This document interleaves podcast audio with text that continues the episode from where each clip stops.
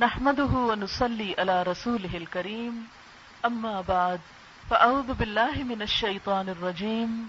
بسم الله الرحمن الرحيم. رب اشرح لي صدري ويسر لي أمري. واحلل عقدة من لساني يفقه قولي. اللہ تعالیٰ کا لاکھ لاکھ شکر ہے کہ اس نے ہمیں انسان بنایا۔ وہ چاہتا تو ہمیں کوئی جانور بھی بنا سکتا تھا۔ اور اس صورت میں ہماری زندگی کیا زندگی ہوتی؟ ہم اس دنیا کی بہت ساری چیزوں سے کیا فائدہ اٹھا سکتے؟ لیکن اس کا احسان ہے کہ باقی ساری مخلوق کو پیدا کر کے ہماری خدمت میں لگا دیا، ہمیں فائدہ پہنچانے میں لگا دیا اور ہمیں عقل اور شعور عطا کیا۔ پھر یہ بھی فرمایا کہ میں نے تمہیں اپنے لیے بنایا اور ہمیں اسلام جیسی نعمت عطا کی کہ جس سے ہمیں یہ پتا چلے کہ ایک انسان بہتر سے بہتر زندگی کس طرح گزار سکتا ہے؟ آپ سب جانتے ہیں کہ انسان صرف یہ گوشت پوشت اور ہڈیوں سے مل کر نہیں بنا۔ انسان کا ایک ظاہری جسم ہے، ایک ڈھانچہ ہے اور ایک اس کے اندر کی روح ہے۔ انسان کے جسم کو بڑھنے کے لیے زمین سے خوراک چاہیے ہوتی ہے۔ ہم مختلف چیزیں کھاتے پیتے ہیں، ہمارا جسم بڑھتا رہتا ہے۔ لیکن اس کے ساتھ ساتھ ہمارے اندر کی روح جب تک اس کی غذا نہ ہو، اس وقت تک ہم مکمل انسان نہیں بن سکتے، خوش اور پرسکون انسان نہیں بن سکتے۔ جیسے اگر کوئی انسان کھانا چھوڑ دے، تو آپ دیکھیں گے کہ اس کا جسم ایک ڈھانچہ بن کے رہ جائے گا۔ آپ نے ایسے تصویریں دیکھی ہوگی، ایسے لوگوں کو دیکھا ہوگا کہ جن کے پاس کھانا نہیں ہوتا، بھوکے ہوتے ہیں وہ کتنے اسکنی ہوتے ہیں، کتنے تھن ہوتے ہیں، کیا ان کی حالت ہوتی ہے؟ بالکل اسی طرح جو لوگ اپنی روح کو غذا نہیں دیتے، اپنی روح کو کھانا نہیں دیتے، ان کی روح بھی اسی طرح برے حال میں ہوتی ہے۔ چونکہ جسم ہمارے آنکھوں کو نظر آتا ہے، اس لیے اگر ہمارا رنگ پیلا پڑ رہا ہو، یا اگر ہماری آنکھیں اندر کو دھنس رہی ہوں، یا ہلکے پڑ رہے ہوں چہرے پر یا اگر ہمیں کوئی اور بیماری ہو تو فوراً پتہ چل جاتی ہے۔ لیکن روح ہماری اسپرٹ ہمارے اندر ہے، وہ نظر نہیں آتی، اس لیے وہ بیمار ہو، وہ پریشان ہو، وہ کچھ ہو، تو ہمیں سمجھ نہیں آتا کہ ہمیں ہے کیا۔ ہم نے دیکھا ہوگا کہ بہت اوقات ہمارے پاس سب کچھ ہوتا ہے، لیکن اس کے باوجود ہم خوش نہیں ہوتے۔ ہمارے پاس سب کچھ ہوتا ہے، لیکن ہمارے اندر سکون نہیں ہوتا۔ ہم سکون حاصل کرنے کے لیے طرح طرح کے طریقے اختیار کرتے ہیں۔ کبھی میوزک سنتے ہیں، کبھی لوگوں کے بیچ میں بیٹھ کے گپ شپ لگاتے ہیں، کبھی ہم دوائیاں کھاتے ہیں، کبھی ہم سیر و تفریح کے لیے نکل جاتے ہیں۔ لیکن مرض اپنے حال پر ہی رہتا ہے۔ لیکن اس کے برعکس دنیا میں کچھ ایسے لوگ بھی رہتے ہیں جن کے پاس کوئی زیادہ مال نہیں ہوتا، جن کے پاس کوئی دنیا کی بہت ایش و عشرت کے سامان نہیں ہوتے۔ لیکن اس کے باوجود وہ اندر سے بہت مطمئن، خوشحال اور پرسکون ہوتے ہیں۔ اور اس کی ایک بڑی مثال صحابہ کرام رضی اللہ تعالی عنہ کی ہے۔ ہم دیکھتے ہیں کہ جنگ خندق کے موقع پر حضور صلی اللہ علیہ وسلم جب صحابہ کے ساتھ مل کر خندق کھود رہے تھے اور وہ کافی بڑی تھی کہ جس میں پوری ڈچ بنا رہے تھے اور بیچ میں کبھی پتھر آ جاتے، کبھی کچھ ہوتا اتنے فزیکل ایگزرشن تھی، لیکن اس کے باوجود ہم دیکھتے ہیں کہ صحابہ کرام کے پاس پورا کھانا نہیں تھا۔ وہ اتنے بھوکے تھے کہ انہوں نے اپنی بھوک مٹانے کے لیے اوپر سے پتھر باندھ کے اپنے آپ کو ٹائٹ کیا ہوا تھا کہ پیٹ کے اندر بھوک کی فیلنگ نہ ہو۔ جب انہوں نے بہت تھکاوٹ اور بہت بھوک کی وجہ سے حضور صلی اللہ علیہ وسلم سے تھوڑی سی اپنی تکلیف بیان کی، تو آپ صلی اللہ علیہ وسلم نے اپنا کپڑا اٹھا کر دکھایا تو آپ کے اوپر دو پتھر بندے ہوئے تھے۔ لیکن اس کے باوجود وہ انتہائی مطمئن، خوشحال، پرسکون لوگ تھے اسپرچولی اندر کے اعتبار سے۔ اس کی وجہ کیا تھی؟ اس کی وجہ یہ تھی کہ وہ وہ فوڈ لے رہے تھے جو اللہ تعالی نے انسان کی اسپرٹ کے لیے بھیجی، جو ریولیشن کے ذریعے وہی کے ذریعے حضور صلی اللہ علیہ وسلم کو دی جا رہی تھی۔ تو بات یہ ہے کہ جب تک ہم اللہ تعالی کی طرف سے آئی ہوئی آسمان کی غذا کو نہیں لیتے، اس وقت تک ہم مطمئن انسان نہیں بن سکتے۔ خواہ پوری دنیا ہمارے قدموں میں کیوں نہ ہو۔ میں نے پہلے بھی ایک واقعہ سنایا تھا آپ کو کہ اگر کسی انسان کے پاس دنیا کی کوئی ایک وہ بنیادی نعمت نہ ہو، عام طور پر جس کا ہم سوچتے بھی نہیں ہیں، تو انسان اپنی پوری زندگی کی دولت لوٹانے کو تیار ہو جائے۔ آج آپ دیکھیں کہ دنیا میں رہتے ہوئے ہمیں کبھی خیال نہیں آیا کہ ہمارے کل کو کیا بنے گا۔ جب انسان مرنے کے بعد اللہ تعالی کے پاس واپس جائے گا، تو اس سے پوچھا جائے گا ان نعمتوں کے بارے میں جو بھی اللہ تعالیٰ نے دنیا میں ہمیں دی ہیں۔ اور پھر وہاں پر جو بھی انسان کے اوپر ذمہ داریاں یا ڈیوٹیز اللہ تعالیٰ نے ڈالی ہیں، ان کا بھی حساب ہوگا کہ وہ اس نے پوری کی ہے یا نہیں کی۔ وہاں پر اگر ہم یہ چاہیں کہ ہم سے ساری زندگی کی دولت لے لی جائے ہمارے ماں باپ ہم سے لے لیے جائیں، ہمارے سارے بچے ہم سے لے لیے جائیں، ہماری ہر چیز ہم سے لے لی جائے اور ہمیں نجات دے دی جائے، ہمیں بچا لیا جائے، تو ایسا نہیں ہوگا۔ اس دن انسان چاہے گا کہ وہ فدیے میں دے دے، اپنے ہی ماں باپ کو، اپنے ہی بچوں کو، اپنے ہی رشتے داروں کو، اور پھر سما یونجی ہی پھر اپنے آپ کو بچا جائے۔ کل ہرگز نہیں، ایسا ممکن نہیں ہوگا۔ اس لیے آج اس زندگی میں ہم پر جو ذمہ داریاں عائد ہوتی ہیں، جو اللہ تعالی کی طرف سے ہم پہ فرائض عائد ہوتے ہیں، وہ ہم کو پورے کرنے ہیں۔ اس کا ایک فائدہ تو یہ ہوگا کہ ہماری اس دنیا میں ہم پرسکون ہوں گے، خوشحال زندگی بسر کریں گے، اور اس کا دوسرا فائدہ یہ ہوگا کہ جب ہم اللہ تعالیٰ کے پاس واپس جائیں گے، تو ہمیشہ کی اچھی زندگی شروع کریں گے۔ اگر ہم آج کی اس زندگی کو اچھا نہیں بناتے، تو کل کی زندگی اچھی نہیں ہو سکتی۔ آج کی زندگی کو اچھا بنانے کے لیے اور اس کے بدلے میں کل کی زندگی کو اچھا پانے کے لیے ضروری ہے کہ ہم اپنے فرائض پورے کریں، جن کے بارے میں لازمی سوال کیا جائے گا۔ وہ فرائض دو طرح کے ہیں، دو طرح کی ڈیوٹیز ہیں ہماری۔ ایک ہماری ڈیوٹیز ہیں ہمارے رب کی طرف، اس کی عبادت کے لیے، جس کو حقوق اللہ کہتے ہیں۔ اور دوسری ہماری ڈیوٹیز ہیں انسانوں کے لیے۔ انسان اس دنیا میں جتنے بھی آئے ہیں زمین پر، وہ مل جل کر آپس میں رہتے ہیں۔ تو ہر انسان کا دوسرے انسان پر کچھ نہ کچھ حق ہے۔ اس میں جو انسانوں کا خصوصی طور پر، انسانوں کے لیے جو اس کے کلوز ریلیٹوز ہیں، جو اس کے بلڈ ریلیشنز ہیں، جو اس کا انر سرکل ہے گھر کا، وہاں سے اس کی ڈیوٹیز شروع ہوتی ہیں اور پھر وہ پھیلتے پھیلتے پوری دنیا تک جاتی ہیں۔ ان کو کہتے ہیں حقوق العباد۔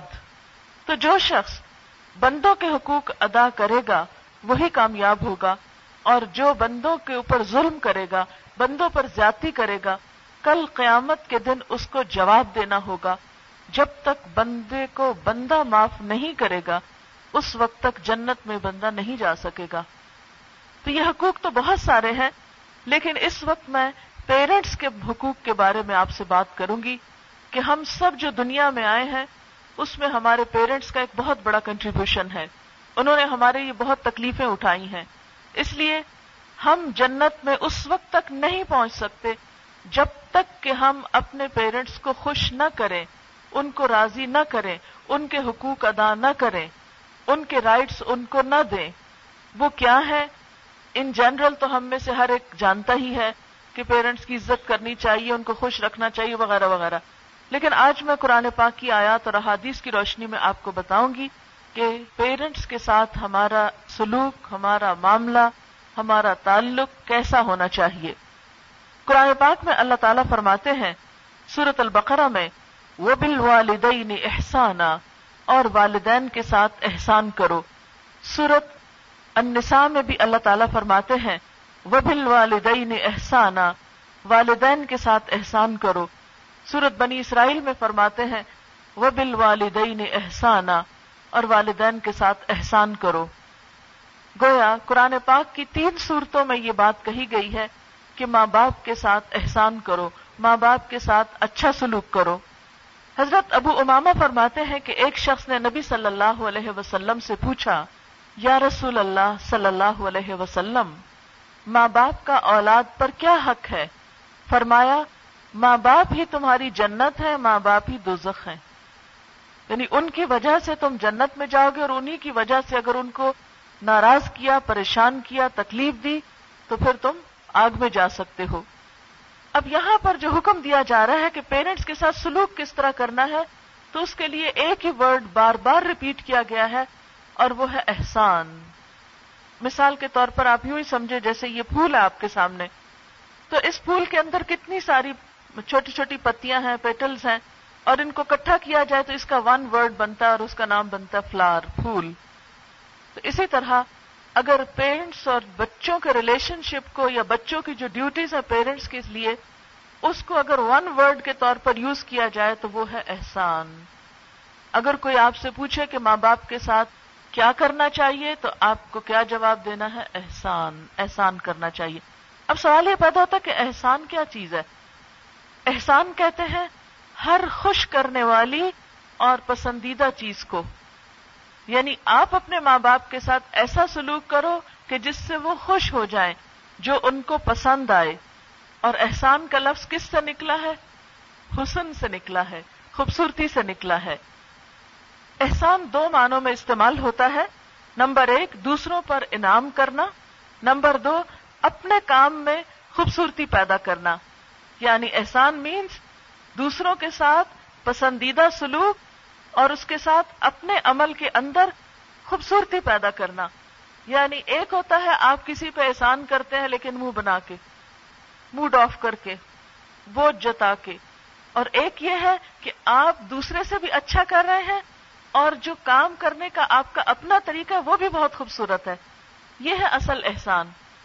یعنی ماں باپ کے ساتھ ہم اچھا سلوک کریں، وہ کام بھی اچھا ہو لیکن اس کے کرنے کا طریقہ بھی اچھا ہو۔ راغب الاسفہانی کہتے ہیں، احسان یہ ہے کہ دوسروں کو ان کے حق سے زیادہ دیا جائے۔ دوسرے کو اس کے حق سے جتنا وہ ڈیزرو کرتا ہے، اس سے زیادہ اچھا دیا جائے اور اپنے حق سے کم لیا جائے۔ احسان عدل سے بڑھ کر ہے، کیونکہ عدل میں دوسروں کا حق پورا پورا دینا اور اپنا حق پورا پورا لینا ہوتا ہے۔ عدل فرض ہے، جبکہ احسان جو ہے وہ پسندیدہ ہے۔ حدیث پاک میں آتا ہے، حضرت عبداللہ بن مسعود کہتے ہیں کہ میں نے نبی صلی اللہ علیہ وسلم سے پوچھا، کون سا عمل اللہ تعالیٰ کو بہت پیارا ہے؟ آپ نے فرمایا، وہ نماز جو وقت پر پڑھی جائے۔ پھر میں نے پوچھا، اس کے بعد؟ فرمایا، ماں باپ کے ساتھ اچھا سلوک۔ میں نے پوچھا، اس کے بعد؟ فرمایا، جہاد اللہ کے راستے میں۔ تو اس سے کیا پتا چلتا ہے ترتیب کیا آتی ہے؟ کہ سب سے پہلے اچھا کام کیا ہے کہ نماز کو اپنے ٹائم پر پڑھا جائے۔ اور نمبر ٹو، پھر ماں باپ کے ساتھ اچھا سلوک، اور نمبر تین، پھر اللہ کے راستے میں جہاد۔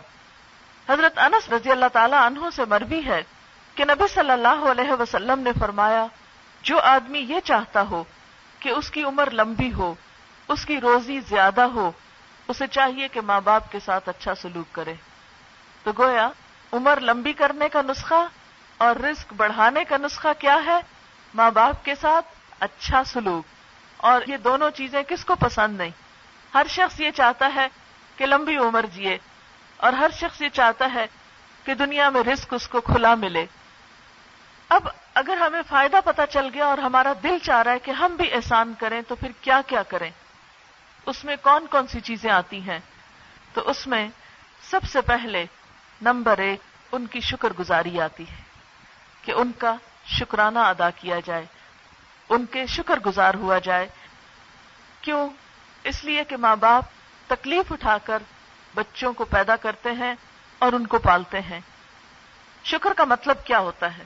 شکر کا مطلب ہوتا ہے کسی کی طرف سے تھوڑا ملنے پر بھی شکایت نہ کرنا، بلکہ اس سے بہتر رویہ اختیار کرنا۔ دابت شکور کہتے ہیں اس گائے کو جو تھوڑا چارہ کھا کر زیادہ دودھ دے۔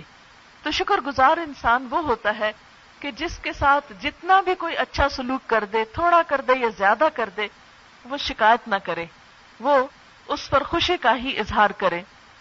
نبی صلی اللہ علیہ وسلم نے فرمایا ملم یشکر الناس لم یشکر اللہ جس نے انسانوں کا شکر ادا نہیں کیا، اس نے اللہ کا شکر بھی ادا نہیں کیا۔ تو جب تک ہم ماں باپ کا شکر ادا نہ کریں، اس وقت تک اللہ تعالیٰ بھی راضی نہیں۔ قرآن پاک میں اللہ تعالیٰ فرماتے ہیں وَوَصَّيْنَ الْإِنسَانَ بِوَالِدَيْهِ حَمَلَتْهُ أُمُّهُ وَهْنًا عَلَى وَهْنٍ وَفِصَالُهُ فِي آمَيْنِ أَنِشْكُرْ لِي وَلِوَالِدَيْكَ إِلَيَّ الْمَصِيرِ۔ ہم نے انسان کو یہ تاکید کی کہ اپنے والدین کے ساتھ اچھا سلوک کرے۔ اس کی ماں نے اس کو تکلیف پہ تکلیف اٹھا کر پیٹ میں رکھا اور اس کو جنم دیا اور اس کے دودھ چھڑانے میں دو سال لگ گئے اور اس پر اللہ تعالیٰ نے کیا حکم دیا کہ میرے شکر گزار ہو اور اپنے ماں باپ کے شکر گزار ہو۔ شکر گزاری کیسے پتا چلے گی؟ اپنے آپ کو ٹیسٹ کریں۔ کیا ہم ماں باپ کے شکر گزار ہیں یا نہیں؟ آپ دیکھیں کہ جب ماں باپ ہمارے ساتھ اچھا سلوک کر رہے ہوتے ہیں ہماری بات مان رہے ہوتے ہیں ہمارے مطالبے پورے کر رہے ہوتے ہیں تو اس وقت ہم پھر بھی آ, کوئی شکایت نہیں کرتے۔ لیکن انسان ہے نا ماں باپ، اگر کسی وقت انسان ہونے کے ناطے ان سے کوئی کمی ہو جاتی ہے کوتا ہو جاتی ہے، تو پھر ہمارا رویہ کیا ہوتا ہے؟ شکر گزاری میں اپنے آپ کو کیسے چیک کریں گے کہ جب ماں باپ کی طرف سے ہم کو کوئی شکایت ہوتی ہے یا کوئی تکلیف ہوتی ہے یا ہمارا دل خوش نہیں ہوتا، تو پھر ہم کیا کرتے ہیں؟ پھر ہمارا سلوک اور رویہ کیا ہوتا ہے؟ یعنی جب وہ اچھا کریں جواب میں ہم اچھا کریں، یہ تو کوئی اچھا نہیں۔ اصل اچھا کرنا کیا ہے؟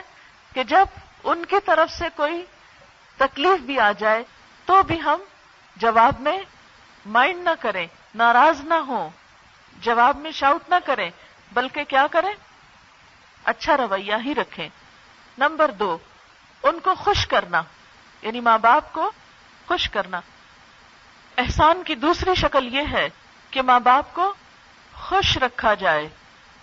یعنی صرف اتنا کافی نہیں کہ ہم شکایت نہ کریں، لیکن اپنے دل میں بات رکھ لیں اور پھر ریزرو رویہ اختیار کریں۔ کیونکہ بعض اوقات ایسا ہوتا ہے نا کہ جب ہم ماں باپ کی طرف سے ہمیں کوئی تکلیف ہوتی ہے تو پھر ہم کیا ہوتے ہیں؟ بس ریزرو ہو جاتے ہیں۔ پھر ہم بولتے نہیں تو پوچھتے ہیں کیا؟ ہم کہتے کچھ نہیں۔ یہ نہیں ہونا چاہیے۔ بلکہ کوئی بات ہو بھی تو بھی اس کو بھول کر انہیں خوش رکھنے کی کوشش کرنی چاہیے۔ حضرت عبداللہ بن امر رضی اللہ تعالیٰ عنہ کہتے ہیں، نبی صلی اللہ علیہ وسلم نے فرمایا، اللہ کی خوشی والد کی خوشی میں ہے اور اللہ کی ناراضگی والد کی ناراضگی میں ہے۔ حضرت عبداللہ سے مروی ہے کہ ایک آدمی اپنے ماں باپ کو روتا ہوا چھوڑ کر آپ کی خدمت میں حاضر ہوا۔ کہ میں ہجرت کروں گا آپ کے ساتھ یعنی بڑے بڑے دین کے کام کروں گا۔ آپ صلی اللہ علیہ وسلم نے فرمایا، جاؤ اپنے ماں باپ کے پاس واپس اور ان کو اسی طرح خوش کر کے آؤ جس طرح تم ان کو رلا کر آئے ہو۔ یعنی اگر ماں باپ روتے ہوں تو تمہارے نیکی کے بڑے بڑے کام بھی قبول نہیں۔ ان کی رضامندی سے، ان کی تسلی سے اور ان کی خوشی سے نکلو۔ تیسری چیز یہ ہے کہ صرف زبانی کلامی خوش کرنا اور باتوں سے خوش کرنا کافی نہیں۔ احسان کی تیسری شکل یہ ہے کہ ماں باپ کی خدمت کی جائے۔ یعنی فزیکلی بھی آپ کچھ نہ کچھ ان کی ہیلپ کریں۔ یہ نہیں کہ آپ ماں کے گلے میں باہیں ڈال کے کہ اماں آپ تو بہت اچھی ہیں، آپ بہت پیاری ہیں، آپ نے تو میرے ساتھ بہت کچھ کیا ہے، لیکن اما کہے، جاؤ بچے پانی تو لاؤ میرے لیے، تو آپ کہے اما کسی اور کو کہہ دیں۔ وہ میں نہیں لا سکتی۔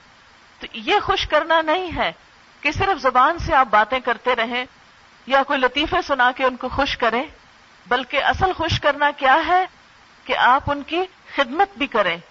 نبی صلی اللہ علیہ وسلم نے فرمایا وہ آدمی ذلیل ہو، پھر ذلیل ہو۔ لوگوں نے پوچھا، اے اللہ کے رسول صلی اللہ علیہ وسلم، کون آدمی؟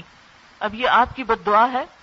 آپ نے فرمایا، وہ آدمی جس نے ماں باپ کو بڑھاپے کی حالت میں پایا، پھر دونوں کو یا کسی ایک کو خدمت کر کے ان کی جنت میں داخل نہ ہوا۔ چونکہ جب ماں باپ ینگ ہوتے ہیں نا، وہ تو الٹا بچوں کی خدمت کرتے ہیں۔ وہ تو خدمت کرانا ہی نہیں چاہتے۔ وہ تو ہر کام خود کر کے، کھانا بنا کے آگے رکھتے ہیں، منہ میں نوالے ڈالتے ہیں۔ وہ تو ساری زندگی ہماری خدمت کرتے ہیں۔ ان کو خدمت کی کب ضرورت ہوتی ہے؟ جب وہ بوڑھے ہو جاتے ہیں، کمزور ہوتے ہیں نا۔ ہاتھ کانپنے لگتے ہیں، چیز اٹھا نہیں سکتے، رکھ نہیں سکتے، خود چل نہیں سکتے۔ چھوٹی چھوٹی چیزوں میں ہماری محتاج ہو جاتے ہیں۔ ایسے میں ان کی کیئر کرنا، ان کی طرف توجہ کرنا، ان کا دھیان رکھنا، یہ اصل خدمت ہے۔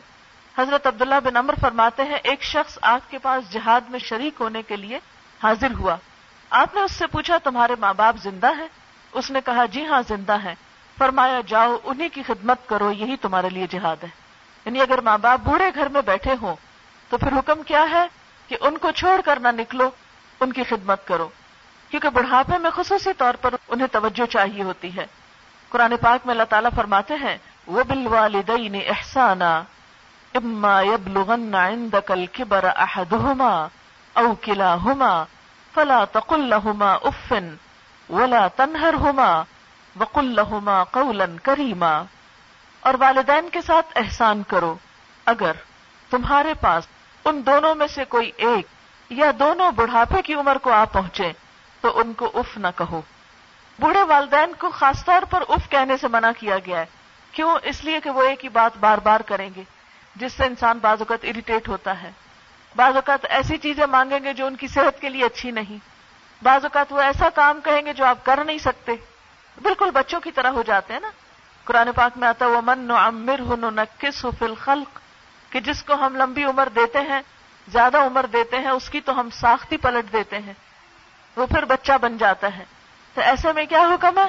فلا تق الحما اف۔ ان کو اف تک نہ کہو۔ ولا تنہر ہوما اور ان سے جھڑک کر بات نہ کرو۔ وقل لہما قولن کریما اور ان دونوں سے عزت والی بات کرو یعنی ان سے اچھے طریقے سے بات کرو۔ حضرت عبداللہ فرماتے ہیں، ایک آدمی آپ کی خدمت میں حاضر ہوا اور کہنے لگا، میں آپ کے ہاتھ پر ہجرت اور جہاد کے لیے بیت کرتا ہوں اور اس کے لیے اللہ سے اجر چاہتا ہوں۔ آپ نے فرمایا، کیا تمہارے ماں باپ میں سے کوئی زندہ ہے؟ اس نے کہا جی ہاں دونوں زندہ ہیں۔ آپ نے فرمایا، کیا تم واقعی اللہ سے اپنی ہجرت اور جہاد کا بدلہ چاہتے ہو؟ اس نے کہا جی ہاں آپ نے فرمایا، تو جاؤ اپنے ماں باپ کی خدمت میں رہ کر ان کے ساتھ نیک سلوک کرو۔ اس سے تمہیں ہجرت اور جہاد دونوں کا ثواب مل جائے گا۔ تو اس سے کیا پتا چلتا ہے؟ ماں باپ کی خدمت کرنا جہاد کے برابر ہے۔ اور ایک بہت ہی اعلیٰ درجے کا کام ہے۔ بعض اوقات ایسا ہوتا نا کہ ماں باپ گھر میں بوڑھے ہوتے ہیں۔ ان کو کوئی دیکھنے والا نہیں ہوتا۔ اور ہماری ساری توجہ باہر کی طرف ہوتی ہے۔ اتنا تک حکم ہے کہ اگر ماں باپ زیادہ محتاج ہو تو انسان اپنی نفل نماز تک چھوڑ دے۔ تاکہ ان کو تکلیف نہ پہنچے۔ اللہ تعالیٰ اپنا حق معاف کر دیتا ہے، لیکن بندوں کا حق اس نے اپنے حق سے بھی آگے رکھا ہے کہ جب تک بندے معاف نہیں کریں گے، میں بھی معاف نہیں کروں گا۔ کیونکہ بندوں کی تکلیف جو ہے، اللہ تعالیٰ کو اپنے بندوں سے ستر ماؤں سے بڑھ کے پیار ہے۔ تو وہ کبھی نہیں چاہتا کہ اس کا بندہ ایسی تکلیف میں ہو۔ پھر یہ ہے کہ صرف خدمت کافی نہیں کہ آپ کھانا پکا کے لا کے رکھ دیں، آپ کپڑے دھو کے لا کے رکھ دیں۔ آپ ان کی جگہ صاف کر دیں، آپ ان کو دبا دیں، مالش کر دیں۔ نہیں، اس کے ساتھ یہ ہے کہ آجزی اور ان کی ساری بھی ہو۔ بعض اوقات ایسا ہوتا ہے نا، آپ خدمت کر رہے ہوتے اور ساتھ شاؤٹ کر رہے ہوتے ہیں، بول رہے ہوتے ہیں، اس انجتا رہے ہوتے ہیں، باتیں کر رہے ہوتے ہیں۔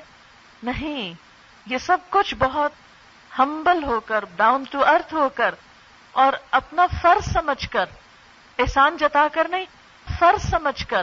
یا اللہ، یہ تو آپ نے میرے اوپر ایک ذمہ داری ڈالی ہے، کیونکہ عموماً ایسا ہوتا ہے کہ آپ کسی کی خدمت بھی کر دیتے ہیں، ساتھ احسان بھی چتا دیتے ہیں اور وہ سارا عمل ضائع ہو جاتا ہے، کیونکہ اس سے دوسروں کو تکلیف ہوتی ہے۔ قرآن پاک میں اللہ تعالیٰ فرماتے ہیں وقف لہما جنا من الرحمہ اور ان دونوں کے ساتھ رحمت کے ذریعے آجزی سے کندھے جھکا کر رکھو۔ یعنی اپنا فزیکلی جو پوسچر ہے ماں باپ کے سامنے، وہ بھی جھکا ہوا ہونا چاہیے۔ ماں باپ کے سامنے بات کرتے ہوئے اکڑ کر بات کرنا، سر اٹھا کے بات کرنا کندھے جھٹک کے بات کرنا، منہ موڑ کے بات کرنا اور بے رخی سے بات کرنا اور اس طرح بات کرنا جیسے اپنے بچوں کے ساتھ آپ بات کر رہے ہیں، یہ بالکل درست طریقہ نہیں ہے۔ ماں باپ وہ ہستی ہیں دنیا میں جن کے برابر نہ کوئی اور رشتہ ہے، نہ کوئی اور انسان ہے، نہ کوئی اور کسی کا مقام ہے۔ یعنی انسانی رشتوں میں سے جو آپ کے خاندانی رشتے ہیں، خون کے رشتے ہیں یا انسانی رشتے ہیں، عام انسانوں کے ساتھ جو آپ کے تعلقات ہیں خواہ دوستی کے ہیں، خواہ بزنس کے ہیں، یا کلیگز ہیں، یا کسی بھی جگہ پر ہیں، ان سب میں سب سے اعلیٰ ترین مقام جو ہے، وہ ماں باپ کا مقام ہے، اس کے برابر اور کوئی نہیں ہے۔ اور اس کے ساتھ ساتھ یہ کہ ادب اور احترام کا معاملہ کرنا نہایت ضروری ہے۔ حضرت ابو حرارا نے ایک بار دو آدمیوں کو دیکھا۔ ایک سے پوچھا، یہ کون ہے؟ یعنی دوسرا، یہ تمہارے ساتھ کون ہے؟ اس نے کہا، یہ میرے والد ہیں۔ آپ نے فرمایا، دیکھو، ان کا نام نہ لینا۔ یعنی ماں باپ کو نام سے نہیں پکارنا چاہیے۔ نہ کبھی ان سے آگے چلنا اور نہ کبھی ان سے پہلے بیٹھنا۔ یعنی ماں باپ کو بٹھا کر پھر خود بیٹھنا، یہ ہے عزت کا طریقہ۔ اسی طرح جیسے کھانا شروع ہو رہا ہے تو پہلے ان کو پیش کرنا۔ تو ان کو اہمیت دینا، ان کو توجہ دینا، یہ ان کے ساتھ اچھے سلوک کا حصہ ہے۔ ایک اور روایت میں ہے کہ اللہ تعالیٰ نے حضرت موسا علیہ السلام کے پاس وہی بھیجی کہ اے موسا اپنے ماں باپ کی عزت کر۔ اس لیے کہ جو کوئی ماں باپ کی عزت کرتا ہے، میں اس کی عمر بڑھا دیتا ہوں اور اس کو ایسا بچہ عطا کرتا ہوں جو اس کے ساتھ نیکی کرے اور جو ماں باپ کو ستاتا ہے، میں اس کی عمر کم کر دیتا ہوں اور اس کو ایسا بچہ دیتا ہوں جو اس کو ستائے۔ یعنی اگر تم ماں باپ کو ستاؤ گے تو دنیا میں تمہیں اس کی سزا ملے گی۔ ایک اور روایت میں آتا ہے کہ ماں باپ کو تکلیف دینا ان گناہوں میں سے ہے جس کی سزا دنیا میں ملتی ہے انسان کو۔ کسی نہ کسی طرح۔ یو نیور نو کہ کون سی بیماری اس کی شکل میں آ گئی یا بچوں کی کوئی تکلیف آ گئی یا شوہر کی بے رخی آ گئی یا کوئی وٹ ایور یعنی بازو کا ایسا ہوتا نا کہ کوئی سامنے آپ کی تکلیف ہے مگر آپ کاز نہیں جانتے۔ What is the reason what is the cause behind لیکن اس میں انسان کو اپنی غلطیاں پچھلی سوچنی چاہیے کہ کہیں ایسا تو نہیں کہ میں نے ماں باپ کو پریشان کیا ہو، ان کو ستایا ہو۔ تو یہ انتہائی ضروری ہے۔ اور اگر خدا نخواستہ ایسا ہو گیا ہو تو اس کے لیے توبہ، استغفار اور ماں باپ کو راضی کرنا ضروری ہے۔ پھر آپ دیکھیں کہ ادب اور احترام میں ایک اور چیز بھی آتی ہے اور وہ ہے نرمی سے گفتگو کرنا، آرام سے بولنا۔ یعنی ماں باپ کے آگے بات کرتے ہوئے لہجہ ایک دم دھیما کر لے انسان۔ اونچی آواز سے نہ بولے، شاؤٹ نہ کرے۔ حدیث میں آتا ہے، آپ صلی اللہ علیہ وسلم نے فرمایا، جو شخص اپنے ماں باپ کی ملاقات کو جاتا ہے تو اللہ تعالی ہر قدم کے بدلے سو نیکیاں لکھتا ہے۔ اور سو گنا معاف کرتا ہے، سو درجے بلند کرتا ہے۔ پھر جب ان کے سامنے بیٹھ کر محبت اور شفقت سے اچھی باتیں کرتا ہے، تو اللہ تعالیٰ اسے قیامت کے دن نور دینے کا وعدہ کرتا ہے۔ جب اٹھتا ہے تو گناہوں سے پاک ہو کے اٹھتا ہے۔ اب دیکھیں نا ماں باپ بےچارے انتظار میں بیٹھے رہتے ہیں۔ چاہے وہ آپ کے گھر میں رہتے ہوں، چاہے وہ اپنے گھر میں رہتے ہوں۔ کچھ کر رہا ہے کچھ کر رہا ہے ماں کی ٹانگیں کمزور ہے چل نہیں سکتی کہ خود آ کے استقبال کرے، ملے، بیٹھ کے بات کرے۔ وہ بیٹھی ہے اپنے کمرے میں، اپنی جگہ پر انتظار میں انتظار میں کہ ابھی بیٹا آئے گا، بیٹا آ کے پھر کسی اور کام نکل جاتا ہے اور ماں کو آ کے سلام تک نہیں کرتا، تو ایسے بچے میں کوئی خیر نہیں۔ اسی طرح اگر کہیں اور گھر ہے، کسی اور شہر میں ہے، ملک میں ہے، کئی وجوہات ہوتی ہیں۔ تو انسان اپنی زندگی میں، اپنی دنیا میں اتنا مصروف نہ ہو جائے کہ ان کے لیے اتنا ٹائم بھی نہ ملے کہ کبھی انسان ان کو بھی جا کے اسپیشلی ان کو وزٹ کرنے جائے۔ ہم کہتے لو، ہمارے پاس اتنا فالتو کرایہ ہے کہ اب ہم ادھر جائیں گے اور کیا ہے؟ جائیں گے تو اور باتیں سنیں گے، کیونکہ عموماً ماں باپ پھر اپنے مسئلے، مسائل، اپنی ضروریات بتانے لگتے ہیں اور بہت سے بچے ان ذمہ داریوں سے گھبراتے ہیں کہ اب ہم پھر کیا کریں گے۔ تو بہتر ہے کہ نہ ان کو ملو، نہ دیکھو اور نہ ہمارے اوپر کوئی مشکل آئے۔ لیکن یہ نہیں جانتے کہ اس کا نقصان کتنا بڑا ہوگا، کہیں اور سے کتنا لوز کر جاؤ گے۔ پھر اسی طرح اس بات سے بھی منع کیا گیا ہے کہ ان کو برا بھلا کہا جائے۔ خواب وہ زیادتی کریں، ان کو برا بھلا نہیں کہنا چاہیے۔ حضرت عبداللہ بن عمر فرماتے ہیں، نبی صلی اللہ علیہ وسلم نے ارشاد فرمایا، سب سے بڑا گناہ یہ کہ انسان اپنے ماں باپ پہ لانت کرے۔ لوگوں نے عرض کیا، اے اللہ کے رسول صلی اللہ علیہ وسلم، آدمی اپنے ماں باپ کو بھی گالی دیتا ہے؟ آپ نے فرمایا ہاں سنو، گالی دیتا ہے، کسی شخص کے باپ کو، وہ پلٹ کر گالی دیتا ہے اس کے باپ کو اور اس کی ماں کو۔ اور وہ اس کی ماں کو گالی دیتا تو گویا ماں باپ کے احترام میں یہ بات آتی ہے کہ آپ کسی کے ماں باپ کو بھی برا نہ کہیں۔ ماں باپ سب کے ماں باپ ہیں، ماں باپ سب کے قابل عزت ہے آپ کسی کے ماں باپ کو برا کہو گے، وہ جواب میں آپ کے ماں باپ کو کرے گا۔ تو اس کا مطلب یہ گویا آپ نے اپنے ہی ماں باپ کو برا بلا کہہ دیا۔ اب اس میں عام طور پر کیا ہوتا ہے کہ بعض اوقات انسان اپنے سسرالی رشتے داروں کے ساتھ اچھا نہیں ہوتا۔ ساس کو برا بلا کہہ دیا۔ ہاں؟ چاہے میاں نے کہا، اپنی ساس کو یا بیوی نے کہا، اپنی ساس کو۔ اب اس کا نتیجہ کیا ہوتا ہے؟ جب آپ شوہر کی ماں کو برا کہیں گے یا باپ کو کہیں گے، وہ پلٹ کے آپ کی ماں یا باپ کو برا کہے گا۔ تو گویا آپ نے خود دروازہ کھولا اپنے ماں باپ کو برا کہلوانے کا۔ تو اگر آپ چاہتے ہیں کہ آپ کے ماں باپ کی عزت کی جائے، تو آپ کا فرض بنتا ہے کہ آپ دوسروں کے ماں باپ کی بھی عزت کریں۔ ہاں وہ آپ کے دوست ہوں یا جان پہچان کے یا اپنے ہی رشتے دار۔ پھر حسن سلوک میں اگلی بات یہ آتی ہے کہ محبت سے پیش آیا یعنی صرف اتنا کافی نہیں کہ نرم گفتگو ہو، خدمت ہو، یا برا بھلا نہ کہا جائے، بلکہ محبت کا اظہار کیا جائے۔ اب آپ دیکھیں نا پریکٹیکلی کیا ہوتا ہے؟ ماں باپ جب بچے کو دیکھتے ہیں تو کتنے پیار اور محبت سے دیکھتے ہیں۔ آپ نے دیکھا ہوگا کہ بعض بچے انتہائی بیمار، کمزور اور بعض اوقات ہینڈی کیپڈ ہوتے ہیں۔ مجھے ایسے بچے بھی دیکھنے کا اتفاق ہوا ہے کہ جو ان کو کوئی شدھ بدھ نہیں، کچھ نہیں۔ ایک مجھے پانچ سالہ بچی کو دیکھنے کا اتفاق ہوا کہ جو بالکل ماں کی گود میں تھی، ہڈیوں کا ڈھانچہ تھی۔ اور ماں اسے اتنا پیار کر رہی تھی یعنی دیکھنے وہ اتنی بھیانک شکل تھی اس بچی کی، لیکن ماں اسے سینے سے لگائی تھی اور اس کو پیار کر رہی تھی۔ میں نے کہا، یہ ممتا ہے نا کہ بچہ جیسا تیسا بھی ہو، گندا ہو، بیمار ہو، کچھ ہو، ماں اس کو سینے سے لگاتی ہے، محبت سے پیار کرتی ہے۔ لیکن ماں باپ جب بوڑھے ہو جاتے ہیں تو بچوں کو پھر توفیق نہیں ہوتی کہ وہ ان کو پیار سے دیکھیں۔ وہ ان کو محبت کی نظر سے ہی دیکھیں۔ اور آپ اس بات کو تجربہ کر لیجیے کہ بہت سے لوگ اس معاملے میں کوتا کرتے ہیں کہ ماں باپ کو پیار سے نہیں دیکھتے۔ کیونکہ وہ سمجھتے ہیں کہ ہمارا کیا فرض ہے؟ تو ماں باپ ہی کا فرض ہے کہ وہ ہم کو پیار کرتے رہے۔ جواب میں ہمارے تو کوئی ذمہ داری نہیں۔ تو ایسا نہیں ہونا چاہیے۔ پھر یہ کہ ان کی بات ماننی چاہیے۔ نبی صلی اللہ علیہ وسلم نے فرمایا، باپ جنت کا درمیانی دروازہ ہے۔ باپ کی اطاعت کر کے اس کا حکم مان کے چاہے تو اس دروازے کی حفاظت کر یا نافرمانی کر کے برباد کر دے۔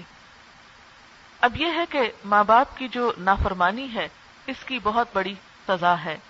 اور وہ نافرمانی کس طرح ہے کہ ان تمام چیزوں میں جو اللہ تعالیٰ نے حکم دی ہیں، ماں باپ کے اطاعت کرنے میں ان میں سے کوئی کام نہ کرنا ہے، جو جتنے پوائنٹس میں نے ابھی بتائے ہیں، ان کی خلاف ورزی، یا پھر یہ کہ ماں باپ کی جائز باتوں میں ان کو تنگ کرنا یا ستانا۔ حضرت ابو بکر سے روایت ہے کہ رسول اللہ صلی اللہ علیہ وسلم نے فرمایا، اللہ تعالیٰ تمام گناہ شرک کے سوا بخش دیتا ہے، مگر والدین کی نافرمانی اس کی سزا جلد ہی دیتا ہے۔ دنیا کی زندگی میں مرنے سے پہلے ہی، کیونکہ اللہ تعالیٰ کی رضا والدین کی رضا میں ہے اور اللہ کی ناراضگی والدین کی ناراضگی میں ہے۔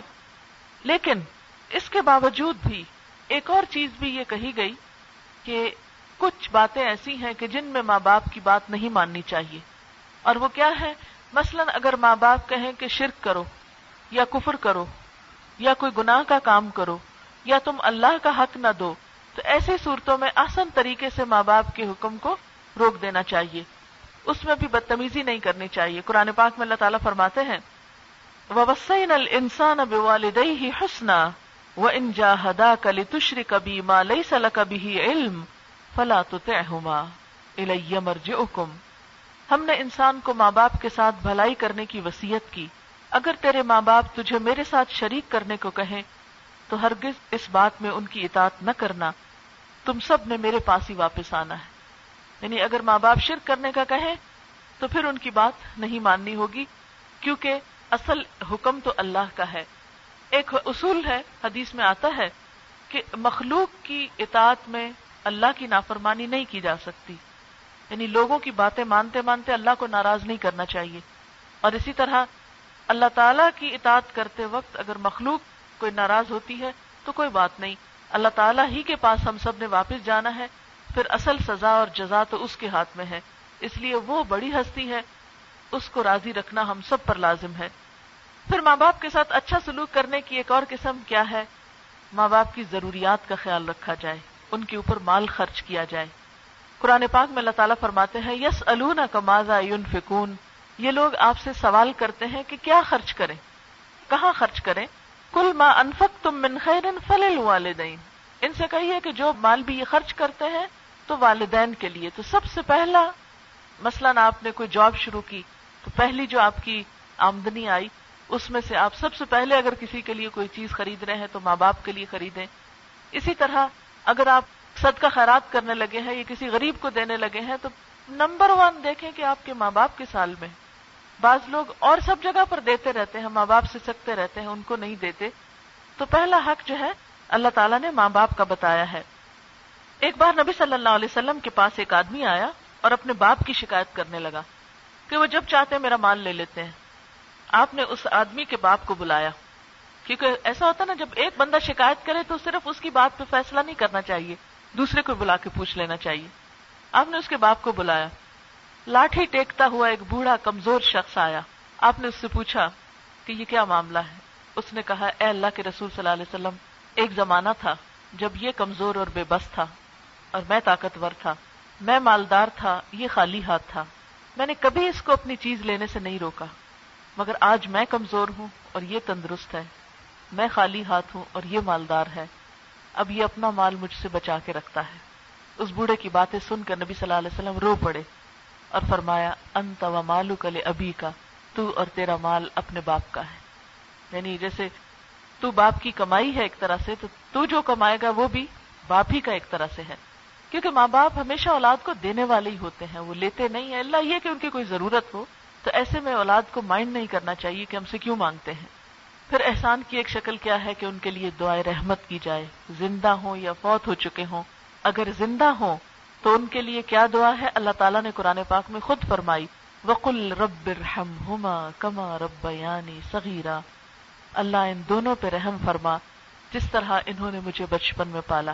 یہ اپنی نمازوں میں ہمیں دعاؤں میں شامل کر لینی چاہیے۔ اور اگر فوت ہو چکے ہوں تو ان کے لیے دعا بھی کرنی چاہیے۔ ان کے نام پر صدقہ خیرات بھی کرنا چاہیے ان کی طرف سے، قربانی کرنی چاہیے۔ اگر ان کے کوئی روزے رہتے ہوں تو وہ رکھ دینے چاہیے۔ اگر ان کا کوئی حج رہتا ہو تو حج بدل کرنا چاہیے۔ اور اگر کوئی اور ان کا قرضہ رہتا ہو تو اس کو ادا کرنا چاہیے۔ اگر ان کا کوئی اور وعدہ ہو، کوئی نظر مانی ہوئی رہتی ہو تو اس کو پورا کرنا چاہیے۔ ان کو اپنی زندگی میں جو نیکی کے کام پسند تھے، ان کو کسی نہ کسی طرح کنٹینیو کرنا چاہیے۔ ایک شخص آپ صلی اللہ علیہ وسلم کے پاس ہے، کہنے لگا اللہ کے رسول صلی اللہ علیہ وسلم، میری ماں صدقہ کرنے کو بہت پسند کرتی تھی، لیکن وہ اچانک فوت ہو گئی ہے۔ تو کیا میں اس کی طرف سے صدقہ کروں؟ تو آپ نے فرمایا کہ ہاں تم اس کی طرف سے صدقہ کرو۔ اسی طرح ایک اور شخص آیا اور اس نے یہ کہا کہ میری ماں نے ایک نظر مانی تھی اور اس سے پہلے کہ وہ نظر پوری کرے، وہ فوت ہو گئی ہے۔ کیا میں اس کی نظر پوری کروں؟ تو فرمایا کہ اللہ کا یعنی یہ قرضہ جو ہے، اس لائق ہے کہ اس کو ادا کیا جائے، مراد یہ کہ نظر پوری کی جائے ماں باپ کی طرف سے۔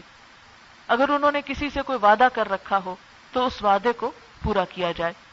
کیونکہ مرنے کے بعد بھی ماں باپ کے حقوق باقی رہتے ہیں۔ یہ نہیں کہ وہ صرف زندگی ہی تک ہیں، بلکہ زندگی کے بعد بھی ہیں۔ آپ صلی اللہ علیہ وسلم نے اس سلسلے میں فرمایا کہ ماں باپ کے لیے مرنے کے بعد کیا ہے؟ ان کے لیے دعا کرنا یعنی ان کا جنازہ پڑھنا، ان کے لیے استغفار کرنا ان کی وسیعت پوری کرنا اور ان کے دوستوں اور رشتہ داروں سے اچھا سلوک کرنا۔ یعنی ماں باپ فوت بھی ہو جائیں تو ان کے جو دوست اور رشتہ دار ہیں، ان سے اچھا سلوک۔ اور اس میں ہم دیکھتے ہیں کہ حضرت خدیجہ رضی اللہ تعالیٰ عنہ جب فوت ہو گئی تھی تو حضور صلی اللہ علیہ وسلم جب کوئی بکری ذبح کرتے یا کوئی چیز تقسیم کرتے تو حضرت خدیجہ کی دوستوں کو بھی بھیجتے تھے۔ خاص ان کا بھی خیال رکھتے تھے۔ تو اس سے کیا پتا چلتا ہے کہ جب ماں باپ نہ ہو تو پھر ماں باپ کے جو بہن بھائی ہیں یا رشتے دار ہیں یا دوست ہیں، ان کے لیے اچھا سلوک کرنا چاہیے۔ حضرت ابو حرارہ کا بیان ہے کہ مرنے کے بعد جب میت کے درجے بلند ہوتے ہیں، تو وہ حیرانی سے پوچھتا ہے، یہ کیسے ہو گیا؟ تو اسے بتایا جاتا ہے کہ تمہارے بعد تمہاری اولاد تمہارے لیے بخشش کی دعا کرتی رہی، اس لیے تمہارے درجے بلند ہوئے۔ پھر اسی طرح ماں باپ کی طرف سے صدقہ خیرات کرنا، ان کے رشتہ داروں سے اچھے سلوک کے بارے میں آپ صلی اللہ علیہ وسلم کے پاس ایک شخص آیا اے اللہ کے رسول صلی اللہ علیہ وسلم، میں ایک بڑے گناہ کا مرتکب ہو گیا ہوں۔ بس میرے لیے کیا توبہ ہے؟ فرمایا، کیا تیری ماں ہے؟ اس نے کہا، نہیں۔ فرمایا، تیری خالہ ہے؟ کہا ہاں۔ فرمایا، جاؤ، اس سے اچھا سلوک کرو۔ تمہارے اس کبیرہ گناہ کی تلافی ہو جائے گی۔ ایسا ہوتا نا، جب انسان کوئی گناہ کر بیٹھتا ہے تو پھر اس کا دل چاہتا ہے کہ میں کوئی اچھا کام کروں جس سے میرا گناہ صاف ہو جائے۔ تو آپ نے فرمایا کہ اگر ماں ہے تو اس سے اچھا سلوک کرو، اگر ماں نہیں تو خالہ سے اچھا سلوک کرو، تمہارا گناہ دھل جائے گا۔ ایک اور شخص آپ صلی اللہ علیہ وسلم کے پاس ہے۔ آپ صلی اللہ علیہ وسلم نے فرمایا، نیک ترین نیکیوں میں سے یہ ہے کہ آدمی اپنے باپ کے دوستوں کے ساتھ احسان کرے جبکہ باپ نہ ہو یعنی باپ کی غیر موجودگی میں خاص طور پر۔ پھر اسی طرح ہے کہ ماں باپ کی قبر پر جانا، خاص طور پر مردوں کے لیے، عورتوں کے لیے تو بار بار قبرستان جانے سے روکا گیا ہے۔ ہم دیکھتے ہیں کہ حضرت ابو حرارا اور حضرت بریرا کا بیان ہے۔ نبی صلی اللہ علیہ وسلم اللہ تعالیٰ سے اجازت لے کر اپنی والدہ کی قبر کی زیارت کے لیے تشریف لے گئے۔ تو والدہ کی قبر کے پاس بیٹھ کر بے اختیار رونے لگے۔ آپ صلی اللہ علیہ وسلم کے ساتھ جو صحابہ کرام تھے، وہ بھی آپ کو روتے دیکھ کر بے اختیار رو پڑے۔ راوی بیان کرتے ہیں کہ ہم نے حضور صلی اللہ علیہ وسلم کو کبھی اتنا روتے ہوئے نہ دیکھا جتنا آپ اپنی والدہ کی قبر کے پاس بیٹھ کر روئے۔ اس سے کیا پتا چلتا ہے کہ ماں کا حق بہت بڑا ہے۔ اور اگر زندگی میں خدمت کا موقع نہیں ملا، تو بعد میں انسان محبت کا اظہار کر کے، ان کی طرف سے دعا کر کے اور دیگر اچھے کام کر کے اس حق کو ادا کرنے کی کوشش کرے۔ اور خصوصاً ماں کے ساتھ تو حضور صلی اللہ علیہ وسلم نے ایک آدمی کو جب اس نے پوچھا کہ میں سب سے زیادہ اچھا سلوک کس سے کروں، تو آپ نے فرمایا اپنی ماں سے، اس نے پھر پوچھا، آپ نے فرمایا اپنی ماں سے، اس نے پھر پوچھا، آپ نے فرمایا اپنی ماں سے۔ اور چوتھی دفعہ آپ نے فرمایا کہ اپنے باپ سے۔ اور اگر کوئی شخص ماں کے ساتھ جتنا بھی نیک سلوک کرے تو وہ یہ نہ سمجھے کہ اس نے حق ادا کر دیا۔ والدین اگر نان مسلم بھی ہوں، تب بھی ان سے اچھا سلوک کرنا چاہیے۔ حضرت اسما فرماتی ہے آپ کی صلح قریش کے زمانے میں میرے پاس میری والدہ آئی وہ مشرقہ تھیں۔ میں نے نبی صلی اللہ علیہ وسلم سے عرض کیا کہ میرے پاس میری والدہ آئی ہیں اور وہ اسلام سے متنفر ہیں۔ کیا میں ان کے ساتھ اچھا سلوک کروں؟ آپ نے فرمایا ہاں سلی اما کی، اپنی ماں کے ساتھ اچھا سلوک کرو۔ یعنی ماں باپ اگر کافر بھی ہوں، اسلام سے نفرت بھی رکھتے ہوں، تب بھی اسلام کیا سکھاتا ہے؟ کہ ان کے ساتھ حسن سلوک کرو۔ اب یہ ہے کہ ماں باپ کے درجے میں اور کون لوگ آتے ہیں؟ یعنی ماں باپ کے بعد کلوزسٹ کون ہے جن کا احسان ماننا چاہیے؟ نمبر ایک، ستیلے ماں باپ. یعنی اپنے ماں باپ کے بعد جن کے ساتھ اچھا سلوک انسان کرے، وہ کون ہے رضائی ماں باپ یا ستیلے؟ رضائی کون جنہوں نے دودھ پلایا؟ اور ستیلے کون؟ جیسے باپ کی دوسری بیوی یا ماں کا دوسرا شوہر یعنی باپ کے فوت ہونے کے بعد یا وٹ ایور ریزن تو ان کے ساتھ اچھا سلوک کرنا. پھر اس کے بعد، نمبر تین، سسرالی والدین. ساس ماں کے درجے میں آتی ہے۔ اسی طرح شوہر کے لیے بھی بیوی کے ماں باپ اپنے ماں باپ کے درجے میں آتے ہیں۔ ان کے ساتھ بھی اچھا سلوک کرنا چاہیے۔ اور نمبر چار، استاد۔ استاد جو ہوتے ہیں، وہ روحانی ماں باپ ہوتے ہیں۔ ان کے ساتھ اچھا سلوک، وہ بھی ہمارے اوپر لازم ہے۔ پھر اسی طرح حضور صلی اللہ علیہ وسلم کو مدینہ آئے ہوئے چار پانچ سال گزرے تھے۔ آپ حضرت فاطمہ بنت اسد کی وفات کے بارے میں سن کر بہت روئے۔ آپ اٹھے اور گھر تشریف لائے۔ میت کے سرحانے کھڑے ہو کر سخت غم کی حالت میں فرمایا، اے میری ماں، اللہ آپ پر رحم فرمائے۔ آپ میری ماں کے بعد میری ماں تھی۔ آپ بھوکی رہ کے مجھے کھلاتی۔ آپ کو لباس کی ضرورت ہوتی مگر مجھے پہناتی۔ پھر نبی صلی اللہ علیہ وسلم نے اپنی کمیز ان کے گھر والوں کو دی کہ میری کمیز کا کفن پہناؤ۔ اس کے بعد حضرت اسامہ بن زید اور حضرت ابو ایوب انصاری کو فرمایا، جنت البکی میں جا کے قبر کھودو۔ جب قبر کا اوپر کا حصہ کھودا جا چکا تو آپ خود قبر میں اترے، لہت کھودی، اپنے ہاتھوں سے مٹی باہر نکالی۔ جب وہ قبر تیار ہو گئی تو آپ صلی اللہ علیہ وسلم اس میں لیٹ گئے اور دعا کی۔ اللہ میری ماں کی مغفرت فرما، ان کے لیے جگہ وسیع کر دے۔ جب آپ دعا مانگ کر باہر نکلے تو سخت غم کی حالت تھی۔ آپ نے اپنی داری اپنے ہاتھ میں پکڑی ہوئی تھی۔ آنکھوں سے آنسو بہ رہے تھے جو آپ کے پورے چہرے کو تر کر رہے تھے۔ یہ آپ کی چچی تھی۔ حضرت ابو طالب کی زوجہ، کہ جنہوں نے آپ کی ماں کی وفات کے بعد آپ کی کیئر کی تھی اور بچپن میں آپ کا خیال رکھا تھا۔ ان کے ساتھ آپ نے ایسا سلوک کیا۔ یعنی آپ خود سوچیں کہ جہاں انہیں دفنانا تھا، وہاں پہلے آپ خود لیٹے۔ اور دعائیں کی، اور روئے، اور آخر تک روتے رہے۔ تو یہ جو اپنی ماں کے بعد جو ماں بھی خیال رکھے، اب جیسے ساس ہوتی ہے نا تو جو شادی کے بعد اپنی ماں تو پیچھے رہ جاتی ہے، پھر ساس ہوتی ہے اب دیکھیں ساس کا بھی کتنا بڑا مقام ہے۔ وہ بیچاری اپنے بیٹے کو پیدا کرتی ہے، پالتی ہے، اسے پڑھاتی ہے۔ آپ میں سے سب مائیں جو اپنے بیٹوں کے لیے کتنی کتنی محنت کر رہی ہیں۔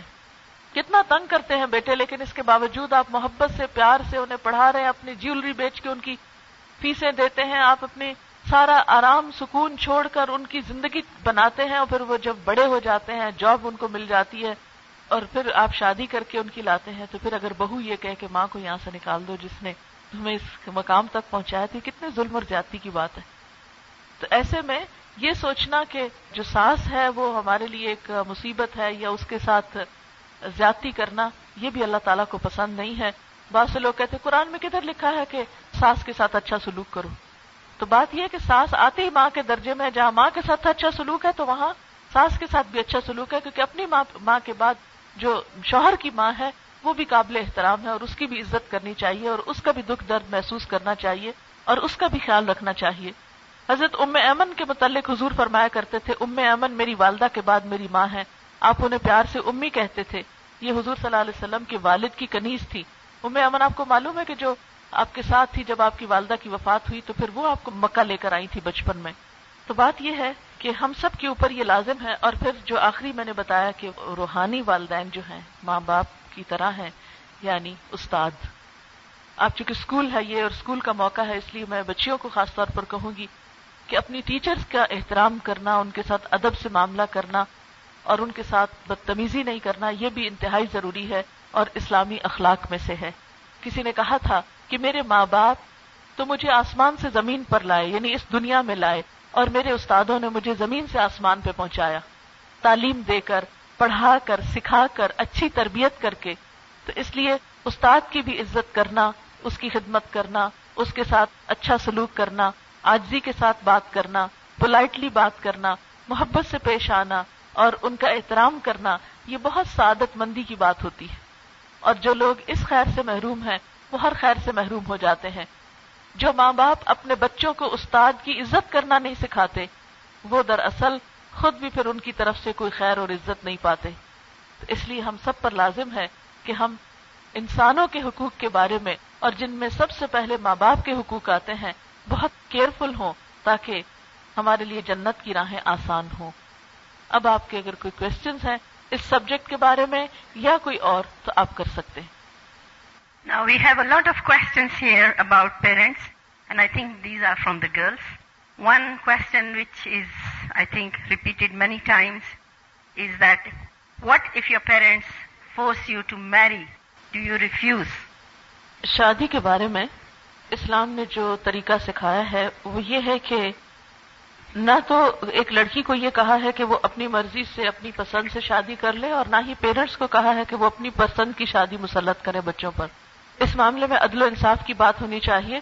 اگر اس معاملے میں ماں باپ کوئی زبردستی کر رہے ہوں یا زیادتی کر رہے ہوں یا کوئی غلط بات کر رہے ہوں، تو ایسے میں بجائے اس کے کہ انسان ان کے ساتھ روڈ ہو، ان کے ساتھ زیادتی کرے، جواب میں بدتمیزی یا گستاخی کرے، تو ایسے میں دوسرے رشتہ داروں کو اور دوسرے جو آپ کے چچا، ماموں، خالہ، بہن، بھائی اور فیملی ممبر جو ہیں ان کے ساتھ جو آپ کی بات سننے کو تیار ہوں، اپنا مسئلہ بیان کر کے، ان کو کنوینس کر کے پھر آپ پیرنٹس کو منوا سکتے ہیں۔ اگر آپ سمجھتے ہیں کہ آپ کے ساتھ زیادتی ہو رہی ہے، لیکن ایک بات یاد رکھیں کہ ماں باپ کبھی بھی اپنے بچوں کا برا نہیں چاہتے۔ ہاں اگر بچوں کی اور ماں باپ کی چوائس میں فرق ہو، تو پھر کوئی کمپرومائز کی ایسی راستہ نکالنا چاہیے کہ جس میں بچوں کا آئندہ مستقبل روئن نہ ہو۔ کیونکہ اسلام نے حکم کیا دیا ہے کہ مثلا شادی کرتے وقت شادی جس سے ہو رہی ہے اس کا دین دیکھو۔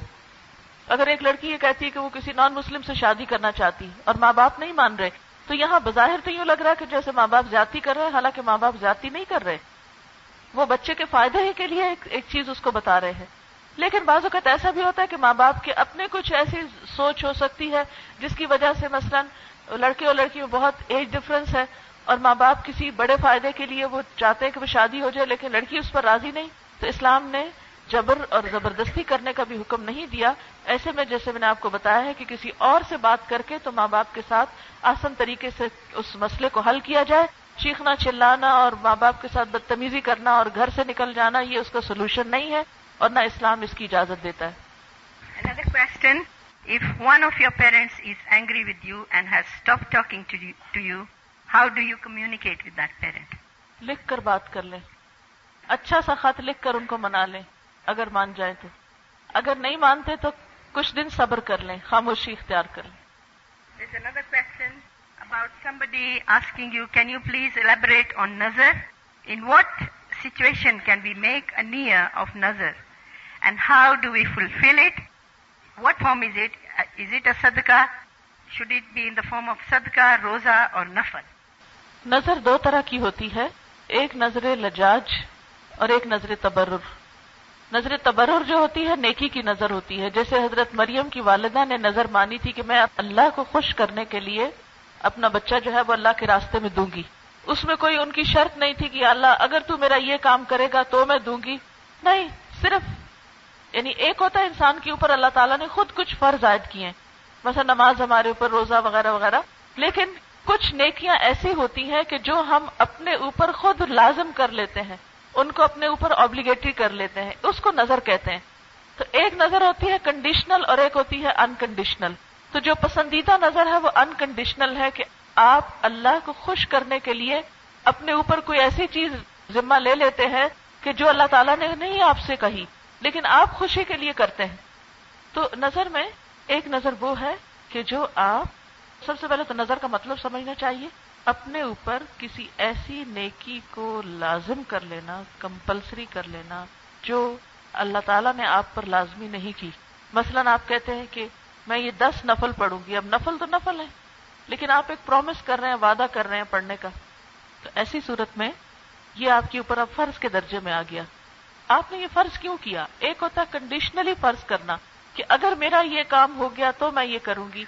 اور دوسرا طریقہ یہ ہوتا ہے کہ انسان یہ کہے کہ میں اپنے رب کو خوش کرنے کے لیے یہ بھی کام نیکی کا کیا کروں گی۔ مثلا آپ یہ سوچتے ہیں کہ اگر اللہ تعالیٰ مجھے پیسے دے، میں عمرہ کرنے جاؤں گی۔ عمرہ فرض عبادت نہیں ہے، نفل عبادت ہے۔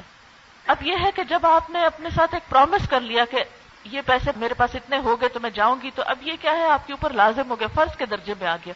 اس کا پورا کرنا بہت ضروری ہے۔ یہ ایک طرح کا اللہ تعالیٰ کے ساتھ پرومس ہو جاتا ہے۔ لیکن اگر کوئی شخص ایسا پرومس کرتا ہے کہ جس سے جو کنڈیشنل ہے کہ اگر مثلا اللہ تعالیٰ نے مجھے بچہ دیا تو میں روز دو نفل پڑھوں گی مثلا، اگر میرا یہ کام ہو گیا۔ تو اس کے بارے میں حدیث میں آتا ہے کہ ایسی نظر ماننا تقدیر کو نہیں بدلتا۔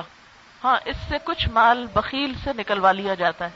یعنی ایک شخص ویسے نہیں نیکی کرنے والا ہوتا، لیکن وہ پریشر میں آ کے ایک نیکی اپنے لیے لازم کر لیتا ہے، تو وہ کر لیتا ہے۔ تو اس میں یہ ہے کہ جو پسندیدہ ہے وہ تو نظر تبروری ہے کہ اللہ کی رضا کے لیے کچھ نظر مان لینا۔ اور اگر مان لی تو پھر اس کو پورا کرنا ضروری ہے ورنہ اللہ سے پرومس کر کے پھر توڑنا جو ہے وہ بہت بدترین قسم کی بدہدی ہے۔ ایک ہے کہ کسی نے سوال کیا ہے کہ میری بیٹی کسی بینک میں کام کرنے والے سے انکار کر رہی ہے کیونکہ وہ کہتی ہے کہ یہ اسلام کے خلاف ہے۔ آپ کی کیا رائے ہے؟ ٹھیک کہتی ہے۔ اس لیے کہ بینک میں انٹرسٹ کا کام ہوتا ہے اور اگر ایک لڑکی اپنے لیے نہیں پسند کرتی کہ وہ ایسی جگہ پر جائے جہاں انٹرسٹ کی منی اس کے گھر میں آتی ہے، تو شادی سے پہلے تو ایک لڑکی کے پاس چوائس ہے، وہ انکار کر سکتی ہے۔ ڈیکوریٹو پیسز کیا گھر میں رکھنے جائز ہیں، کیونکہ کئی لوگ کہتے ہیں کہ یہ پیس آف آرٹ ہے اور ہمیں ایسے کے پیسز بہت پسند ہیں۔ ڈیکوریٹو پیسز جیسے کہ wood carvings who statues of humans decoration pieces کے بارے میں بات ہو رہی ہے۔ ڈیکوریشن پیسز میں دو طرح کے ہوتے ہیں۔ ایک تو جس میں کوئی اسٹیچوز وغیرہ نہیں ہے وہ آپ رکھ سکتے ہیں۔ لیکن جہاں پر اسٹیچوز ہوں وہ آپ نہیں رکھ سکتے۔ کیوں؟ اگر آپ جاننا چاہیں تو کسی مندر کا وزٹ کر کے آئیں کہ کیوں؟ مجھے کبھی سمجھ نہیں آتی تھی کہ کیوں اللہ تعالیٰ منع کرتے ہیں کہ یہ مطلب بت وغیرہ جو گھروں میں نہیں ہو وہ تو مجھے سمجھ نہیں آتی تھی، لیکن ریسنٹلی میں نے ایک مندر کو وزٹ کیا اور جس طرح لوگ ان بتوں کے آگے ان کی سیوا کر رہے تھے، یا جس طرح ان کے آگے کھانا رکھا ہوا، یا پھول پہنائے ہوئے، یا خوبصورت طریقے سے ان کو وہ ڈیکوریٹ کیا ہوا اور ان کے آگے سجدہ کر رہے تھے اس سے مجھے سمجھ میں آیا کہ آہستہ آہستہ یہ چیزیں جب انسان کو اٹریکٹ کرتی ہیں، تو پھر انسان شرک کی طرف جاتا ہے۔ تو اسٹیچوز اسلامک کلچر نہیں ہے۔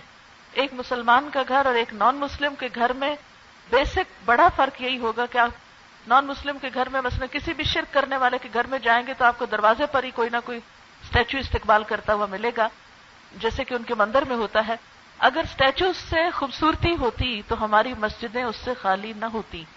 اللہ کے گھر اسٹیچوز سے خوبصورت بنائے جاتے، لیکن وہاں نہیں رکھے ہوئے تو پھر ہمارے گھروں میں یعنی اگر اللہ تعالیٰ اپنے گھر میں اسٹیچوز کو پسند نہیں کرتا تو ہمیں بھی اپنے گھروں میں ان کو پسند نہیں کرنا چاہیے اور ان سے گھروں کو ڈیکوریٹ کرنے کی بجائے ان چیزوں سے ڈیکوریٹ کرنا چاہیے کہ جو مثلا کسی خوبصورت پھولوں کی یا سینریز ہیں، جیسے خوبصورت سینز ہیں جس میں کوئی ہیومن فگر نہیں ہے، کوئی جانور وغیرہ نہیں، تو ایسی بھی بہت سی خوبصورت جگہ ہو سکتی ہیں کہ جن کی تصویروں سے ہم اپنے گھر کو سجا سکتے ہیں۔ اور دوسرے گھروں میں ایسے بھی ہوتا ہے کہ وہ اپنے بچوں کی، اپنے شاید گزرے ہوئے ماں باپ۔ جی ہاں اس میں یہ ہے کہ جیسے کیمرے کی فوٹو ہے تو اس کے بارے میں آتا ہے کہ یہ امیج ہوتا ہے اور امیج جو ہے اس کو پرزرو کر لیتے ہیں، لیکن اس کو بھی لٹکانا نہیں چاہیے کیونکہ اس جگہ پر رحمت کے فرشتے نہیں آتے جہاں پر تصویر ہوتی ہے۔ مثلا خدا نخواستہ، اگر ایک شخص کے کمرے میں یہ سب لٹکا ہوا اور وہاں اس کی جان نکلنے لگی ہے، اس کی موت آ رہی ہے، تو کون جان لینے کے لیے آئے گا؟ سوچنا چاہیے۔ تو ایسے میں ہمیں اپنے بیڈ رومز اور ان جگہوں سے ایسی چیزیں ہٹا دینی چاہیے تاکہ فرشتوں کے آنے میں رکاوٹ نہ ہو۔ واضح حدیث میں آتا ہے کہ ایک دفعہ حضرت جبریل علیہ السلام جو تھے، آنے میں دیر ہو گئی۔ تو آپ نے پوچھا، جب وہ آئے کہ آپ کیوں تاخیر سے آئے، تو انہوں نے یہ کہا کہ میں اس لیے لیٹ آیا ہوں کہ آپ کے جو بیڈ تھا، اس کے نیچے چھوٹا کتے کا بچہ تھا۔ تو جہاں کتا اور تصویروں ہم وہاں نہیں آتے۔ کتا گھر سے باہر تو حفاظت کے لیے آپ رکھ سکتے ہیں، گیٹ پر، گیٹ کے آس پاس، لیکن اپنے گھر کے اندر کے حصے میں اس کو نہیں لائیں۔ So you've heard that um, it's not good to have these statues, wood carvings, because it drives one towards shirk. میرا آپ سے ایک سوال ہے کہ ہم نے بچپن میں سنا ہے کہ جب ہمیں پیریڈز ہوتے ہیں تو ہمیں ہمارا گندا خون دھونا چاہیے اگر ہم پینٹ اس طرح کور کر کے پھینک دیں تو یہ گندا خون قیامت کے دن ہمارے منہ اور آنکھوں میں نچوڑا جائے گا کیا یہ حقیقت ہے یا محض ڈرانے کے لیے یہ محض ڈرانے کے لیے جھوٹ بولا گیا ہے اور ماؤں کو ایسے جھوٹ بولنے سے پرہیز کرنا چاہیے کیونکہ دین کے معاملے میں جھوٹ بولنا بچوں کو دین سے دور کرتا ہے۔ اس کی کوئی حقیقت نہیں ہے۔ یہ ضرور ہے کہ ایسے پیڈز اوپنلی ایکسپوز نہیں کرنے چاہیے اور رستے میں نہیں پھینکنے چاہیے۔ بہتر یہ ہے کہ کوئی ایسی جگہ ہو جہاں پر ان کو پراپرلی ڈسپوز آف کیا جائے۔ یہ واپس پیریڈس کے بارے میں جی، پیریڈس میں تلاوت سن سکتے ہیں جی؟ سن سکتے ہیں تلاوت۔ زبانی جو آپ کو یاد ہے، اس کو پڑھ بھی سکتے ہیں۔ یعنی جو چیزیں زبانی آپ کو یاد ہے مثلا آیت الکرسی ہے۔ رات کو سوتے وقت پڑھنی چاہیے، وہ آپ پڑھیں۔ صبح شام کی دعائیں ہیں، آپ پڑھیں۔ استغفار کریں دروشری پڑھیں۔ اس زبانی ذکر سے منع نہیں کیا گیا، ٹھیک ہے؟ پیریڈز میں تسبیح کو ہاتھ لگا سکتے ہیں۔ انہوں نے سوال کیا تھا کہ کیا پیریڈز کی حالت میں تسبیح یا کوئی ایسی چیز پکڑ سکتے ہیں؟ آپ صلی اللہ علیہ وسلم نے ایک دفعہ ازواج متحرات میں سے کسی کو مسلح یا جائے نماز لانے کو کہا۔ اس زمانے میں یہ کارٹن کے رقص تو نہیں ہوتے تھے، لیکن یہ کہ مسلح نماز کی چیز کسی بھی، کوئی بھی رگ ہو سکتا ہے۔ آپ نے لانے کو کہا تو انہوں نے کہا کہ میں پیریڈ سے ہوں تو آپ نے فرمایا کہ تمہارے پیریڈ تمہارے ہاتھ میں نہیں ہے یہ آپ صلی اللہ علیہ وسلم کا فرمان ہے۔ ان حیزتوں کی لئیست پیدک تو اس سے کئی لوگ جانماز کو نہیں ہاتھ لگاتے، کوئی دعاؤں کی کتاب کو ہاتھ نہیں لگاتے، تسبیح کو ہاتھ نہیں لگاتے۔ اور بعض اوقات ہر چیز کو بعد میں دھوتے رہتے ہیں۔ یہ سب مشقت ہے۔ لا علمی کی وجہ سے ایسی چیزیں ہمارے اندر آ گئی ہیں۔ جو چیز منع ہے وہ نماز منع ہے طواف منع ہے اور عبادت کے لیے بیٹھ کے تلاوت منع ہے۔ دوسرا ہے کہ شاید یہاں پر کوئی ایسی عورتیں ہوں جو قرآن کی تعلیم دیتے ہیں بچوں کو تو وہ پوچھ جی، رہے ہیں جی۔ کہ بچوں کو قرآن کی تعلیم دے سکتے ہیں اگر ہم پیریڈ بچوں کو قرآن پاک کی تعلیم دی جا سکتی ہے کیونکہ وہ عبادت کے لیے آپ خود نہیں پڑھ رہے بلکہ کیا کر رہے ہیں؟ دوسروں کو سکھا رہے ہیں۔ اگر آپ کچھ دن سکھائیں گے نہیں تو وہ کہاں جائیں گے؟ ان کا تو سب بھول بھلا جائے گا۔ تو سکھانے کے لیے اس میں آپ عربی کو ٹچ نہیں کریں گے۔ بچے اپنا سبق جس سپارہ لے کر بیٹھے یا کچھ بھی تو آپ اس کو ان کے سبق پر ہی دیکھ کے پڑھاتے رہیں۔ مثلا اپنے ہاتھ میں اس طرح پین پکڑ لیں یا کوئی بھی چیز تو آپ اس کے اوپر انگلی رکھنے کی بجائے پین رکھ لیں اور سکھاتے رہیں۔ یا اور مجھے لگتا ہے آپ نے یہ پہلے بھی بتایا تھا۔ جی جی۔ اگر عورتیں لڑکیاں قبرستان پہ جا سکتی ہیں کیونکہ یہاں پر نیروبی میں عورتوں کو روکا جاتا ہے جی اور سے عورتوں کا جانا منع ہے قبرستان میں لیکن عبرت کے لیے اکا دکا کبھی قبرستان کی دیوار کے پاس کھڑے ہو کر دعا کر لینا یا اگر آپ گاڑی پہ گزر رہے ہیں یا پیدل گزر رہے ہیں اور قبرستان کے پاس سے گزرے ہیں تو ایسی صورت میں رک کے دعا کر لینے میں حرج نہیں ہے۔ اور قبروں پر پھول پھول تو زندہ لوگوں کے لیے ہیں مردے بےچارے کیا کریں گے ان پھولوں کو تو ویسٹ آف منی ہے تو کوئی بھی چیز ویسٹ نہیں کرنی چاہیے ان کو اندر کوئی فائدہ نہیں ان اوپر کے پھولوں سے Now, there's this question here. It says, if your mother takes drugs, what are you supposed to do? And you know that paradise lies under the feet of the mother. آپ اپنے حقوق پورے کرتے رہیں۔ جیسے اگر یہ بالکل ایسا ہی کوشچن ہے جیسے حضرت اسما نے کہا تھا کہ اللہ کے رسول صلی اللہ علیہ وسلم میری ماں آئی ہے، مجھ سے کچھ مدد چاہتی ہے، حالانکہ وہ شرک کرتی ہے اور اسلام سے نفرت رکھتی ہے۔ تو میں کیا اس کے ساتھ اچھا سلوک کروں؟ تو آپ نے فرمایا تھا، سلی اما کہ تم اپنی ماں کے ساتھ اچھا سلوک کرو۔ وہ ان کا عمل ان کے ساتھ ہے، لیکن ہماری ڈیوٹی ہم پر ہے۔ ہمیں اپنا کام کرنا ہے اور ہو سکتا ہے کہ ماں کچھ ایسے غموں، دکھوں کی وجہ سے ہی ڈرگز لے رہی ہو کہ بچوں نے اس کو ستایا ہو یا شوہر کی طرف سے اس کو خوشی نہ ملی ہو۔ اگر ایک عورت اپنے شوہر کی طرف سے دکھی ہے اور بچے اس کو خوش کر دیتے ہیں تو وہ سارے غم بھول جاتی ہے۔ لیکن اگر بچے بھی پھر آگے سے ایسے ہی ہوں تو پھر ماں ڈرگز نہ لے گی تو کیا کرے گی؟ تو اگر وہ لے رہی ہے تو آپ اس کو اتنا پیار اور توجہ دیں کہ وہ چھوڑ دے۔ ایسی صورت میں تو اور زیادہ ہیلپ کرنے کی ضرورت ہے ماں کو۔ واخر دعوانا ان الحمد للہ رب العالمین۔ سبحانک اللہم و بحمدک نشهد ان لا اله الا انت نستغفرك ونتوب اليك والسلام عليكم ورحمه الله وبركاته